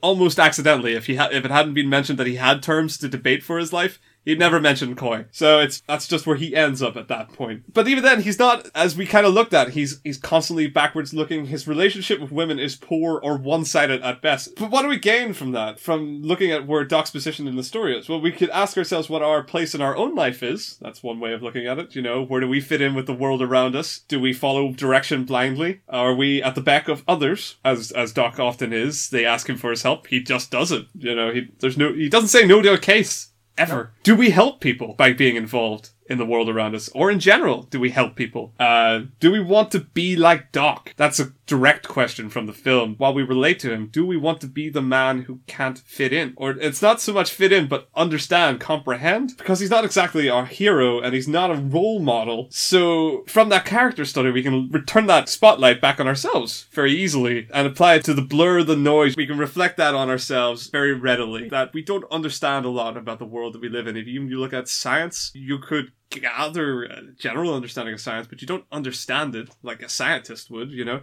You have to find a place with that. The fact you have to find a point where you're happy to be content mm-hmm. with not knowing certain things. You have to find a position in life that suits to not know and what suits to know. Doc is very much, he's a hippie. I mean, that's that means he picked a specific sect of life, yeah. a, a doctrine of rules to live by. And they are positive rules, but here they're played with, to an extent negatively because he's not willing to change. And by looking at that, we can say, well, maybe we should be willing to change. Now, that, again, to clarify, this doesn't make the film more enjoyable, but that's this is stuff you can learn or even have fun with in reading if you want to be like me, a cool guy. uh, yeah, so right, second, um, kind of ties into that. Society is a weird and shifting place. That's I, I, I've just covered that. But let's look at postmodernism in respect to that. Because postmodernism, you mentioned entropy. This yeah. is entropy. That is what postmodernism is. Yes. Uh, that a continual decline and gradual spiral of society and reality and all things to varying flux and varying states of being and function. Yeah. That's entropy. Uh, that disorder is what we experience from Doc being in this world and the world. Because the world itself that he's in functions. As I kind of mentioned earlier, this world moves without him. The cogs all turn. And the thing is, it's not an intra- It's not a positive world. No. It's a, it's a very seedy world. The drug deals take precedence. Everybody's in on it. Even the police, who are, I mean, we all kind of know they're, they very often are represented in real life as a negative force. Yeah. We don't need Inherent Vice to tell us that, but we can even look at the fact that there are good people working in the police in the, in the form of Bigfoot, right. whose work is drying up, family life is falling apart, constantly bothers and harasses the people around him, and he wants to be more, and he might even be in, implicated in all these drug deals, you know? He, he actually outright manipulates manipulates Doc into uh, examining Adrian Prussia. And, you know, Doc doesn't know why he's there. In the moment, he panics because he realizes, why is he here? Uh, and gives the wrong answer. He's not exactly sure. And that then, he just knows he wants to find out more about Puck and the Golden Fang. And he finds it. What's it worth? It's all about a Bigfoot scheme. Yep. And that that functions for Bigfoot. And at the end, while he is in disarray and, you know, he, he swallows the weed on the table, realistically, he functions and he moves on. Yeah, it's a revenge story in the end. Oh, yeah, as far as Bigfoot's plot is concerned, yeah. absolutely. Uh, Doc says that, you know, I might not be as much into revenge as you guys. Uh, he's exactly. So that's he absolutely doesn't, he, he's not a part of that world or plot, you know. Exactly. He, he distances himself from the motives that drive it, yeah. you know. So, uh, again, so it's not a positive world, but it's kind of a almost realistic view of the world, it is kind of torn apart. There are multiple shades to every character in this piece. The, the orthodontist is a drug lord and a pedophile. The the concerned father is also a neo-Nazi supporting drug lord himself, you know? Yeah, Crocker Fenway, Japonica's father. Exactly, you know? And the other caring father is, is in deep with the F B I, but he's a saxophonist, you know, like, or saxophonist. Everybody's got layers. And the ones that we don't understand, Shasta Faye, we don't get much of her layers, but that's intentional mm-hmm. because she is the mystery. She ties us to the noir. And Doc, we don't get much about him either. Nope. We we understand who he is by he's a hippie, you know, that that concept exists. Yeah, the dirty hippie. He's a dirty hippie and he embraces it, you know, even if he's shunned for it. And that's that's cool in itself, but at the same time, we never we, we don't get layers to him. He is just driven by getting back with his old his old lady, you yeah. know. So That, that to me, that's great. That's an exploration of postmodernism in the world. Narrative without narrative. Inherent Vice is not a film you can't follow. You know when the good is happening and the bad. You know when Doc is in trouble or tense or getting closer to finding information. The music swells, his mannerisms change, the scene lighting change. These are general things, though. These are not specifics. These are, this is film craft. This is texture. This is mood lighting, you know? This is the information beyond information. You know, this is all subtext. We're somewhere mysterious. How about bead veils? We push through them. We get a baseball bat to the head, but hey, that's that's what you get for going somewhere mysterious. Or what about fog in the streets? There you go. Or we're detached from the person we might love, or the purpose that we've got with them. You know, mm-hmm. so we have a uh, we have no sense of closure, which is also a big thing in modernism. A sense of closure, mm-hmm. a complete circle. Is, is a modernist ideal. So how about a scene where you're on a faded beach, a faded looking beach, I should say, yeah. uh, with looming dark music as you stare blankly ahead and your lover stares at you, smiling and dancing, and you can't even look at her for more than a second. Mm-hmm. That's, there's disconnect all in that language. You're tense. How about the camera leers down at you from a position of power in every single scene? The Doc sits down at a table, which he does with Bigfoot. And he does with the orthodontist, and he does with the drug dealer, and he does with the golden fang. He's always at a table, and he's always being leered down at. Yeah. Uh, he's he loses that position of power in every single conversation, and we're being told that by the cinematography. Yeah, yeah. Know? Just look at how they present Shasta. He has no power over her either. Every time she shows up, he's sitting down, and she's standing. Exactly. And Fink, she literally crawls over him, naked, free, yeah, and draws him in his brute Rage. nature, yeah. yeah, to basically act upon something that just seems inconsistent with his character. But that's that's just it, because he's basic enough, and she can control them. Yeah, she's trying to incite that in him because it reminds her of the person who made her more free. It just so happens that person was a a, a, a neo-Nazi who was exceptionally uncaring as a lover. That's Shasta. She's a fun character. I wish they could have quoted you in time and put that on the jacket of the film. Like, that's Shasta. She's a fun character. Watch Inherent Vice. So Anderson expresses each scene with everything you need to know, but the language that we see is broken down is actually being inferred to us just in a medium that we are not attuned to as finely, you know? Yeah. I wouldn't say it's abstract because, obviously, we found these interpretations of them. For, especially when it comes to, to camera and what we see, there's there's a language to that that's pretty well defined, when especially when we're talking about those power plays. And the fact that, as you were saying, this is a simple film, mostly shot reverse shot, that simplicity is very intentional to make sure that we catch the hidden language, and I would say hidden language, the not surface language that Anderson is playing with, uh, or using to tell what's really happening in the story. The point is, This this approach to filmmaking, this to storytelling, this is to debunk the necessity of narrative in narrative. This is to make sure that we understand that films can be told in so many other ways. And I think it's probably important for filmmakers to know that. And that's why it's probably fun for us to analyze as people who inspire to, uh, aspire to maybe make films one day properly, yeah. you know, is, is to look at how a film can essentially function without a plot. Now, you might say, well, it wasn't a fun film, or it wasn't a good film, you know, that that's, that's fine. I never fine. said it wasn't good. Oh, I'm not saying you specifically. I mean, okay, like, okay cool. Like Neil, our, our lovely guest uh, commentary, hated the film, and he's totally entitled to. Yeah. But that's something that we can, if we wish to read into it, if we wish to look at it in the way that the film was trying to get us to look. Yeah. We can interpret things that are meaningful and important to learn that informs itself through its themes and then again in the language that it's committing to. And the story it's trying to tell isn't important. It is there though, but it's used to the effect to, sh- as I said earlier, it's to push you towards the characters because it's such an overload of information, you know. Last thing, adaptation. This is a fun way to adapt a, a novel. This is a great way to. That's it's almost it's almost a critique of adapting novels because look at it. It, it takes novel. Uh, it takes all the words on the page and just puts it in there to get you the impression that you might get when you. This is like how I read things. When we sit down to talk about films and stories, we don't actually just go and, and, and sit at a table and then divulge details, you know, divulge entire scene verbatim as if that means something, you know. We actually generalize. That's how we speak to each other. We're, we're doing it now. We do it all the time. This is how critique is formed. To me, that's it's not something that is perfect for how to tell a story. And in a sense, this is very much critical fiction more than it is a story to enjoy. But at the same time, it definitely imparts information to its viewer that you can still enjoy this. You'll laugh. It's still a comedy, after all. You can find this fun and still not get it. That's that's what's great about it, because that's what they want you to do. They don't want you to pay attention. And that's that's just what it's trying to push upon you. So as I said, this is this is me just scratching surface. This is me generalizing about a film that wants us to generalize.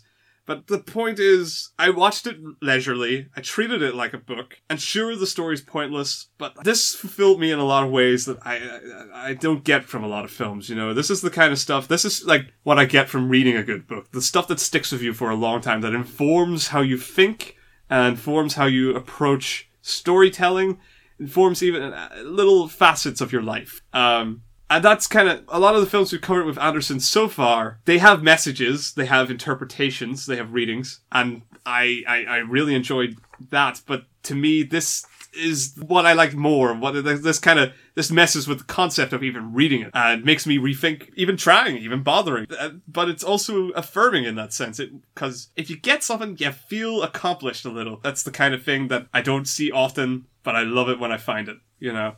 So, absolutely. That's that's my bit. Jason, speak, my friend. Uh, well, I really like what you had to say, and I think that it builds a really uh, necessary theoretical framework uh, to appreciate the film. Because, like sure. you said, you watch the film as a novel. Right? Yeah. Because essentially, that's it, it kind of plays out that way. You know, it's very, very difficult. There is a clear visual language, like I said. Yeah. There is, Anderson is clearly communicating something out. And you pointed it out beautifully when you said that the camera angles that are chosen for the characters are, are necessary to establish what he's trying to do. I think that Anderson has wanted to explore a lot of of, of, of cultural issues with his films. And I think Inherent Vice, coming out at the time it came out, really spoke to uh, Anderson because of what was going on at the time in the United States. And I think that this was the perfect book for him to adapt in order to explore everything that he's explored before, but do it in a, in a very uh, abstract yet refined way. Right, okay, interesting. And so if we're looking at it from, like I said, a cultural perspective, and if we're going from idealism, practi- uh, pragmatism that we were talking about, There Will Be Blood, from mm. uh, pragmatism to existentialism in The Master, now we've got existentialism that's going to be encapsulated in the hippie movement that is actually going towards, again, capitalism mm. in the characters of, of Bigfoot and also Mickey, right? But the problem is now this, with the entropy concept, is going to be the two forces that are going to be constantly at battle. Where do people who want to exist as themselves, as Doc wants to be, where do they find themselves in a world where that is in a constant struggle in redefining how they're going to make money, right? Yeah. Mm-hmm. And that is embodied essentially by Shasta, who's in the middle of both these worlds. If we take Shasta and we take her and we interpret it, what I was talking about at the beginning of the show, as a word, okay? Okay. The way Doc chooses to interpret Shasta is not the same way as Mickey chooses to interpret Shasta. Right. So she's caught in the mix between the old and the new. And this is what we got again, old and new, old and new. And so in a world post-World War Two, you know, this whole idea of shell shock and post-traumatic stress, Doc is constantly inebriated. We're living again this roaring twenties Mm. But now we've got drugs, we've got L S D, we've got P C P, we've got weed, we've got so many different things. And this has now infiltrated all the way up to businessmen, to cops, to the low scumbags that, that apparently Doc is supposed to be a part of. But the problem is, is that the drug itself in Inherent Vice isn't necessarily narcotics. It's the culture. How do they separate themselves? They don't know how to define themselves anymore. And therefore, they're going to stay intoxicated in yeah. order to kind of just avoid answering those questions. Yeah, yeah. Now, Pynchon's book came out in two thousand nine, and this is just after the housing bubble collapse of two thousand eight. But it's also at the height of hipster culture. So we have, again, capitalism, but then longing for the past, hmm. right? Going back to a rich tradition of values, but hipster culture is defined by not the meaning that those things have, but just the interpretation of what these people associate to them. There yeah, is a yeah. loss of meaning. The same thing can be said about Tarantino when he's pulling something from a Jean-Luc Godard film. It no longer carries the meaning that it had. Godard was fighting a system of cinema that he was sick of seeing, whereas Tarantino pulls it and he's like, look what I know. But it no longer carries the political influence that Godard was trying to have. Yeah. Mm-hmm. And so Anderson, you know, if we look at two thousand nine, again, we're at this crossroads between hipster culture and the crash of capitalism, right? Trying to, yeah. lo- this longing for the past. And then for Anderson to want to adapt this in two thousand fourteen, five years after, okay, we have to look at the themes that Anderson has had in his movies so far. And again, I, like I said, Anderson, when I was talking about There Will Be Blood, we're talking about transitions. And when I talked about The Master, we're talking about transitions. And I think that Inherent Vice speaks to those transitions again. Right. But it also talks about family. Another one of Anderson's really of interesting course. themes. Okay? We have Bigfoot, who has a family. And he constantly is pulled back by his wife and saying, hang up the fucking phone, come out for supper. You know, these people are constantly being pulled away from their families in order to do what? To work, in order to provide for their families. So they're mm-hmm. swallowed up in the machine again, right? But you'll have also have Coy's family, right? Hope. Jesus Christ, could he have chosen a better name? Right? Oh, she yeah. hopes to see her husband back in yeah. her arms. He's a guy who plays the saxophone.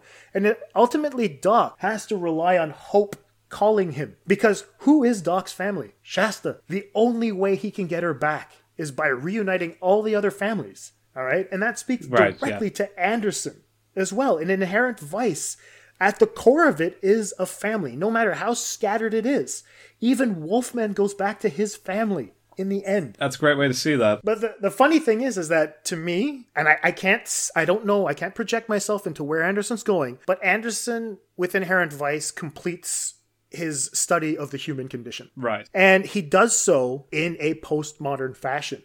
He doesn't talk to you directly about it, but he's going to pepper it throughout the entire narrative and let you deal with it. Yeah. And what I want to talk about most specifically is the five years in between the publication of the novel and the adaptation of that novel. And so in those five years, there's there was a rise in concern for basic human rights. And that has come kicking full force into cultural discourse, especially in the United States. Definitely. And one of the main things throughout the entire film is the scandals involving police brutality. Definitely. And so if we look in between that period, two thousand nine and two thousand fourteen, the one that came out that was the most prominent is the Black Lives Matter movement that started in two thousand thirteen. That's great, right? Yeah. And this was as a result of the murder of Trayvon Martin mm-hmm. in two thousand twelve, if I'm not mistaken. Now, in the film, we have Tariq Khalil, right? He That's goes right, to yeah. see the doctor. He goes to see Doc, who, funnily enough, if if he's a doctor, he's called Doc Sportello. He has a, an office in a in a fucking hospital. And I think that it's brilliant that Pynchon would have thought of this, that he becomes the doctor society needs to put things straight. It's very interesting that he would yeah. actually be literally in at least at office. least he defines himself as that role. Huh? There you go. But I mean, Anderson in adapting, he cut a lot of what uh, uh, Khalil's character was going to be, and mm-hmm. I think that speaks directly to how much uh, Black culture has not had a voice in such a mm-hmm. long time. And even if we look at what we were talking about um, in in. Uh, uh, O J Simpson uh, Made in America last on the last episode, the Rodney King beating was something they got away with. Trayvon Martin, the same thing. Zimmerman was acquitted from from from wrongdoing. That's right. And I think that the lack of attention that the Black community has received is actually ex- where Khalil, where Tariq right Khalil there. fits in. That, I love that. I think that's uh, that's a great way to see that character, because like, ugh. It, and the funny, the funny thing is that he's in and out of the movie like you wouldn't believe. He's just there. Oh, there's our black guy. And absolutely, then after that, he has literally that one scene. But I think that when they they talk about, you know, Khalil, what he says in the film anyway, he says he he's talked to the Aryan Brotherhood, so you got the white guys essentially that owe him, and Glenn Sherlock owe him a lot of money. And he mm-hmm. went to jail. He goes on to mention that the entire black neighborhood where he was from is gone. It's been completely wiped out, bought by Wolfman's company. And so I think that even that speaks to what people have been doing to minorities. I mean, even Sortilège in the car goes on a little bit of a tirade when she mentions that um, uh, minorities had been taking been taking their land away from them for so long. I mean, minorities have been having their lands taken away from them for so long. She mentions the Mexicans. She made she mentions the natives. And then what we magically see once Doc is basically filtering this, because Sortilège to me is is is a figment of his imagination. We see it, uh, like she's in the car talking, but when you see the reverse shot on from Doc's side, she's no longer sitting in the seat next to him. Hmm. He he essentially heads to the, the bulldozed place that Tariq Khalil mentions. And what do we see? What's the image that's there? We have the the uh, massage parlor, but it's also a loop that leads to two different directions. Either you go right for the fascists, or if you go back to where you're coming from, which is weird. You know, you see this this community that's completely destroyed. It's a complete wasteland where Wolfman is going to erect these weird buildings. Yeah. Mm-hmm. Low-cost housing, essentially destroying low-cost housing to re-implement low-cost housing in order to make more money. So essentially building his his his namesake, his life force, over the top of other people. If that isn't a better image for capitalism, I don't know what is. That's and perfect. So I think that really goes to show that capitalism is that bully. It is also engulfed in police brutality that that that exploits the totalitarianism that the government will have over minorities. Yeah, uh, it's even in the form of dialogue that uh, Bigfoot Bjornsson uses at the end of the film when he kicks down Doc's door. He says, "After a long day, uh, after a long and busy day of civil rights violations." It's flat out there. That's a sentence yeah. in the fucking movie. You know, whenever Doc bends down, he covers his ass whenever he's in the police of, uh, presence of police, you know? And that's one of the things. It's one of the things that cops used to do to, to the communities of black people. And Dave Chappelle mentions it very well in one of his uh, shows. He says, whenever you're stopped by uh, officers, they're going to search your ass to see if you're hiding any drugs in there, which is fucking terrible. How many times have you had been pulled over by the cops and they said, "Hey, take off your pants and I'm going to stick"? Absolutely no times. Never, never. And it goes even farther by showing the show Adam twelve, where two cops, including Bjornsson, who's on screen at that point, hmm. are talking about ambushing two male Negroes that have po- possibly on foot. So you have Anderson that's kind of showing a little bit in his own way that things haven't changed at all. And mm-hmm. it's a very sad place where we are in time, even with the hipster culture that is trying to define themselves according to the past, but not necessarily knowing where that past comes from, that that past used to have a fucking meaning. And that's where postmodernism comes into it. We have lost the meaning of where things are going. And this is where you'll have Sportello and Bjornsson actually becoming doubles in the film. Sportello is what's being left behind, and Bjornsson is what is to come if we don't have the power to change yet. And I thought that it was brilliant for Anderson to kind of have more of a hippie mentality when it comes to interpreting Inherent Vice by saying, aren't we all a big family? Shouldn't we all be acting like Doc? Shouldn't we all just not, like, just, you know what, there's cocaine on the table, just snort it or smoke some weed, sure. Bill Hicks style, where he's like, you know what? People who smoke weed never get into fights. But it, then reality kicks down the door. I mean, exactly. Reality kicks down the door. And it's a sad reality that we live in. However... It, it, it is, definitely. Yeah. I think that's very strong. I think it's very important emphasis. It's, it was kind of saying the background of this world, it functions, but it's not good. No. You know? And the only inherent good thing, he is old-fashioned. He is of his time, and he's of a very particular kind of person. And he's not ready to change. And what does that say about Anderson? That he's, you know, he's absolutely trying to stand for that corner. It just... doesn't exist. There you go. But as a filmmaker as well. If we're looking at the meta-narrative in postmodernism, Anderson is at that crossroads. Where does he go from here? That is interesting. Although, I that's what I mean. The fascination with the postmodern here, and the, the final note we get for Sportello, it feels like there has to be a middle ground, you know? Yeah, yeah, and definitely. That's what I mean. Anderson, this isn't going away. That's what I feel, you know? We have to...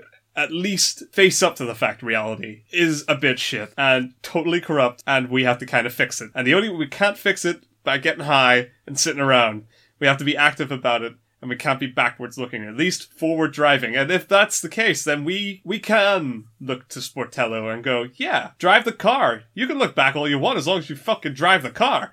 Exactly. But at the same time, that's where Shasta comes back into play. You think? You're talking about reality, right? When she comes back, she's been hit by reality. Has she not? Yes. Yes. And in a strange way, you know, if you choose to view the, the, the film through this lens, Shasta could be a hallucination. She could be a hallucination of a, of a time that didn't really exist. Mm. It's always been that background that you're talking about. Shasta was just an illusion. Hmm. Yeah, that's that's interesting. She's like an idealized uh, middle ground between uh, of, of of the aspirations that Doc yeah. wants. So he, yeah, it's the innocence that Doc still has. Yeah, that of course makes her that um, MacGuffin that drives the plot, yes, but also informs the MacGuffin. She becomes this idealized place where you can both be reflective yeah. and based in one living and still be progressive and forward-thinking and help in some degree, or at least adapt in some degree to help. Yeah. That the world needs more doctors. That's exactly right, yeah. Um, that's that's great. That's a, that's a great reading that really hits... like both sides of the head of, of this postmodernist thought not being fully developed, and that there has to be more. We can't just define it by another definition, you know, mm-hmm. that it has to be continually striving towards a middle point where we can be happy with certain stability and uh, at least content to work with the, the constant flux. So that's fascinating. I think that's the perfect way to read Shasta as well. And, and Anderson, I, I also agree. I think you really rounded those all those themes out really well. I... And the thing is, is that it also points to one last little thing, the fact that the film is a loop. You know, the the way that the, the opening shot is designed, you'll have um, the, the, the two uh, houses, like I said, going down to a beachfront. And before the epilogue starts, before uh, Bjornsson kicks down the door, you'll have that same shot. Mm-hmm. Everything between those two shots essentially is that loop. The strange aspect of the loop is that it speaks directly to how these two things we're, we're talking about, you know, the, the innocence, the idealism that comes with it, capitalism, the intertwinedness that's going to be caught in entropy is this never-ending cycle. And it goes to show just how even the last shot of the film and the uh, of Doc and the first shot of the film of Doc are actually kind of mirror images. And funnily enough, he's staring at a mirror. The first shot of Doc is him on his couch looking left. That, in, in, in film language, Language is him staring out to the past. If you're looking right, it, it acts as a timeline. If you're looking right, mm. you're thinking of the future. If you're looking left, you're thinking of the past. That's how we read. Exactly. And how interesting is it that Shasta comes in frame right as though she's actually coming from the future? He has to look to the future Shasta in order to recuperate the image of her in the past at the end of the film. And she is described by Sortilège when she's uh, mentioning it. And I have it written down here. I'm going to read directly from my notes. Okay, the opening of the book, the opening of Pynchon's book is verbatim the first words that you hear in the film. Right. And Sortilège mentions that what, what Shasta is wearing essentially is um, a Country Joe and the Fish t-shirt and a bottom half of a flower print bikini. You know, that was Shasta in the past. When mm-hmm. she shows up to see Doc in the beginning, she is wearing something that she swore she never would look like. That's exactly what uh, Sortilège says. However, when Shasta comes back at an hour and forty minutes in the film, so essentially at the end of the second act, she is wearing the Country Joe and the half-bottom print of the bikini. So Doc, essentially, we could act, we could say that this is a hallucination now that she might have actually come back to who she was, or... Is is uh, is she literally back to the reality, the place that she wanted to be as an individual before actually going back into the world. Yeah, uh, well, that's that's fun. I mean, you could even look at what they say. They, of course, they're not back together. No, exactly. He says that. The past isn't recaptured. So what Shasta could be doing is teasing, pulling, using the, uh, the using the effects of the past to drag Doc into the future, you know? Exactly. And that's why I think that the, the, the opening shot of Doc on the couch looking left really, really is important, in looking in how he, he stares in the mirror, in the rearview mirror at the end of the film, is to show that Doc, again, is that loop. Right? Mm-hmm. And the loop to me is encapsulated very, very clearly in the long crab left shot on a dolly that they use to show between the palm trees, Doc and Sancho that are walking uh, left when the boat is being dragged back to shore. You know, yeah. we do, Doc was looking out the window, and that Scorsese lighting I was talking about, he's looking out the window with his binoculars. There's that blue lighting that uh, that you can have in, in, in, in, in I think it was in Goodfellas, if I'm not mistaken. He uses it in a couple of films. I think he uses it in After Hours as well. There's very clear blue lighting. He's looking through his binoculars, and then you'll have a another shot of, of, um, of uh, Shasta, who's staring... Uh, and she's in red, you know, so you'll have desire in red and you'll have longing, the blues essentially in blue, right. You know, this, uh, this idea of nostalgia that's going to be encapsulated. So Anderson is very much aware of what he's trying to do and with that. When he comes and he bookends with that beautiful shot of him staring in the rear view mirror, or sorry, when he comes and, and he uses that crab left shot of the boat, the boat that Shasta was on, mm-hmm. bringing it back to the past. It's like him dragging his past back, but he's also dragging Sportello back to his initial point in the film and how he viewed Shasta, right? She's right. No longer corrupt, and him driving away going forward is, like you said, is Shasta, she's kind of pushing him forward, but he's also staring back. But I think that that crab left, that very, very carefully crafted shot of moving left is kind of like a, a videotape rewinding, bringing yeah. us back to the beginning of the film to close the loop. That's great. And that, I, I like what it says about Anderson yeah. because the Scorsese, the, the Kubrick, the, the Altman, it's all there. Yeah. He's using Shasta and the boat. The past is all there, but he's dragging us, the viewer, into the future. Exactly. That's what, so if he's dragging I figure, us into the past. Well, but he's teasing the past to drag us into the future. That's what I yes, mean. Yes, sorry. Yes, you're right. Yeah, he's so he's he's toying with what our expectations of him are, no. you know, and he's playing with his own influences to the point where we all spot the connections, but... But they're communicating something It's different. All to a, a new aim, exactly, you know. We are dragging slowly towards a new direction mm-hmm. regarding Anderson, and that's, if we're going to pot shot where we might be going next, it's it's that distant, unknown future where yeah. we're...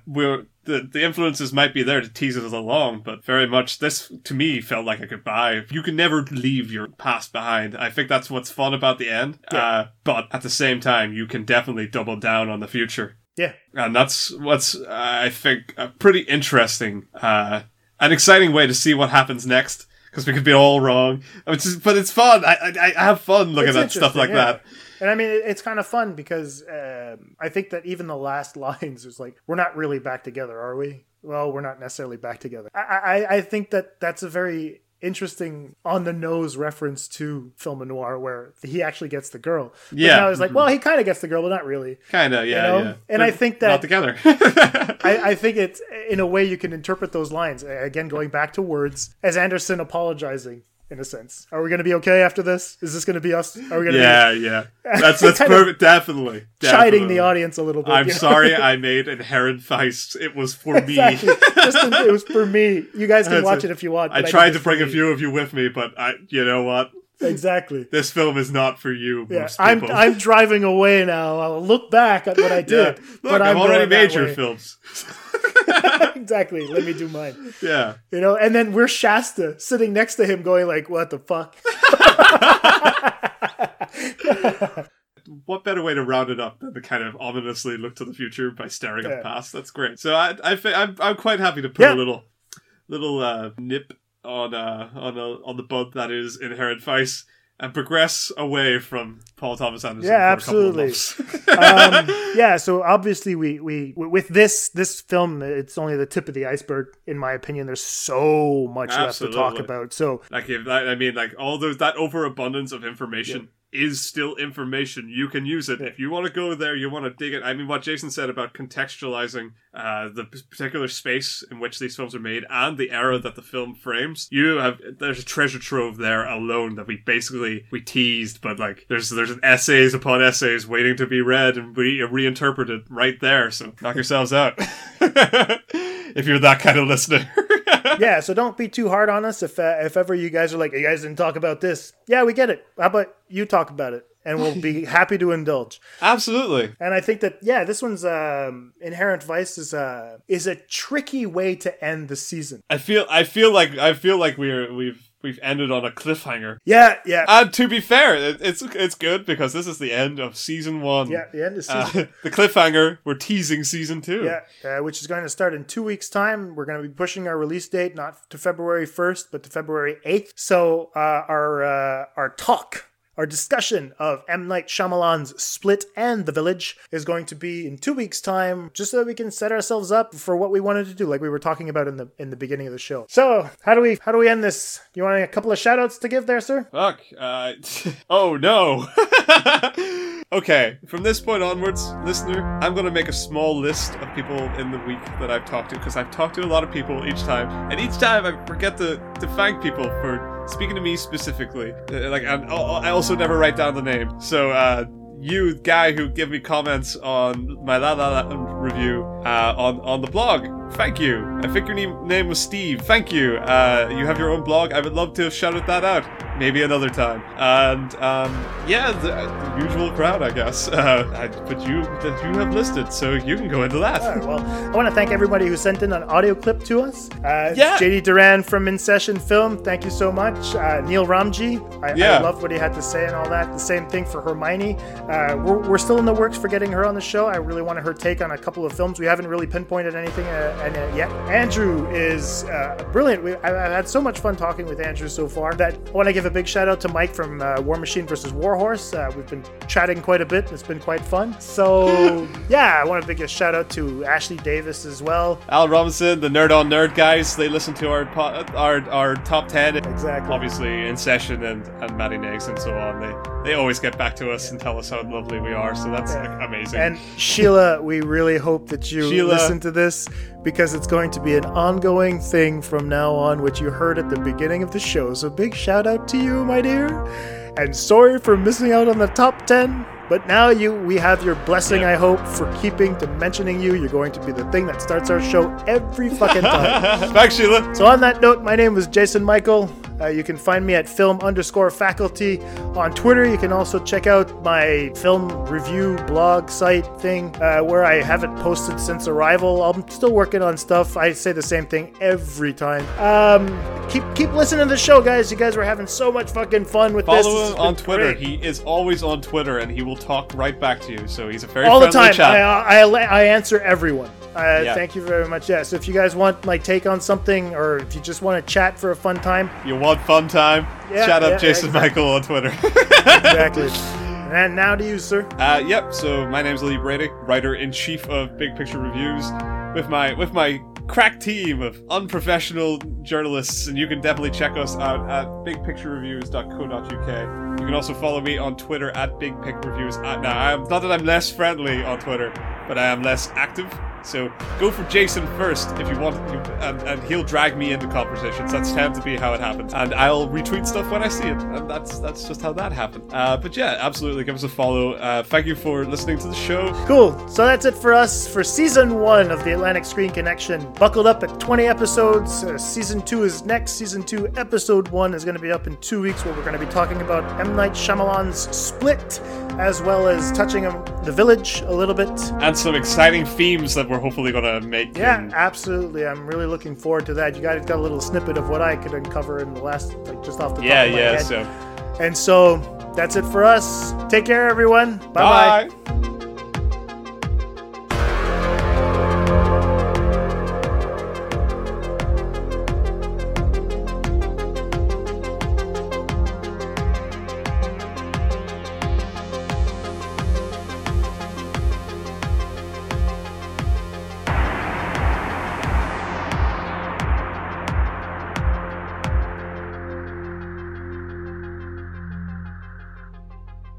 This conversation can serve no purpose anymore. Goodbye.